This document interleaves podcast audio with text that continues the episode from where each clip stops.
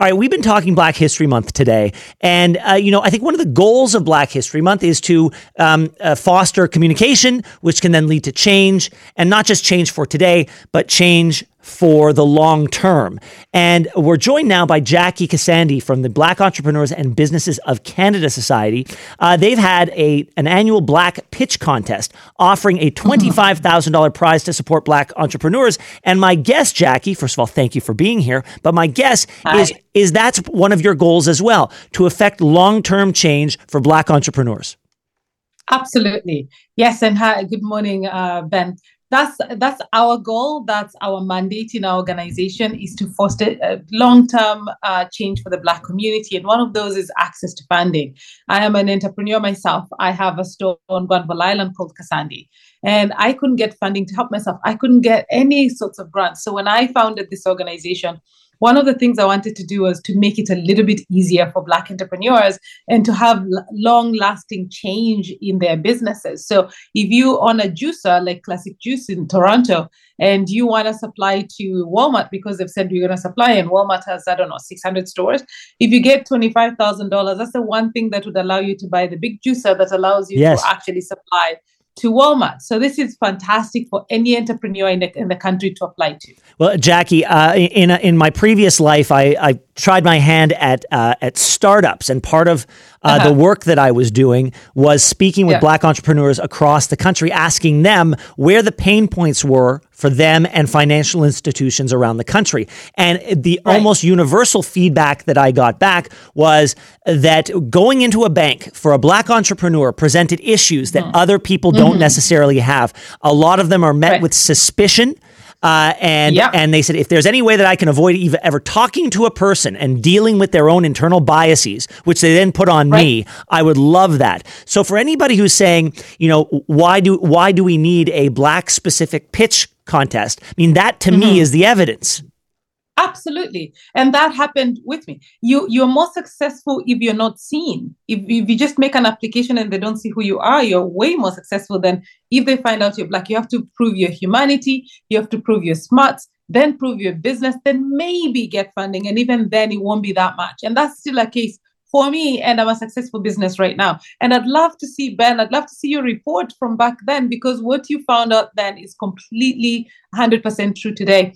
And so we decided to do a grant, uh, a contest where we make it barrier free. Anyone can enter this contest. Doesn't matter whether it's your startup, you're starting it, you started it a week ago, or you've been in business for 30 years, or you're 12, or, or you're 65. It doesn't matter the, the, the kind of business you're getting into. We've made it really, really barrier free. Any Black entrepreneur in the country can enter this contest and they actually have a chance to win. I'm speaking with Jackee Kasandy from Black Entrepreneurs and Businesses of Canada Society. They have the an annual Black Pitch Contest offering a $25,000 prize to support Black entrepreneurs. And Jackee, I was reading that you had assumed a certain amount of people, a certain amount of businesses would want to participate, and you blew past that number. I don't know whether that is a good thing or a bad thing. I don't know whether that's an indicator of how so much more work is to be done, or whether we look at the good side and say, look how many black entrepreneurs are out there who are looking for a leg up. actually both things are true and good and bad at the same time hmm. So it's good that people are finding this this source and actually applying because there's a chance that they can win. And beyond just applying we supply we provide a lot of services. So once you get in you get into the society and now you start to access all the other programs that we have. Uh, but on the other hand it's really bad that these many people still need this amount of help. Uh, and it's 2024 there's a hundred and 44,000 Black businesses in Canada and about, let's say, 2,000 Black serving uh, nonprofits in Canada. All of them, the story is the same issue of finding, finding money, which means mo- most of our businesses take long to start and long to even scale and grow.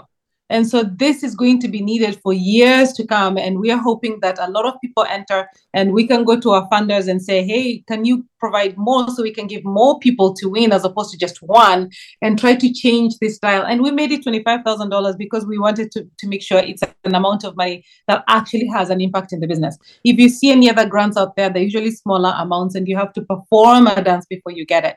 And it will maybe pay your taxes for like a month.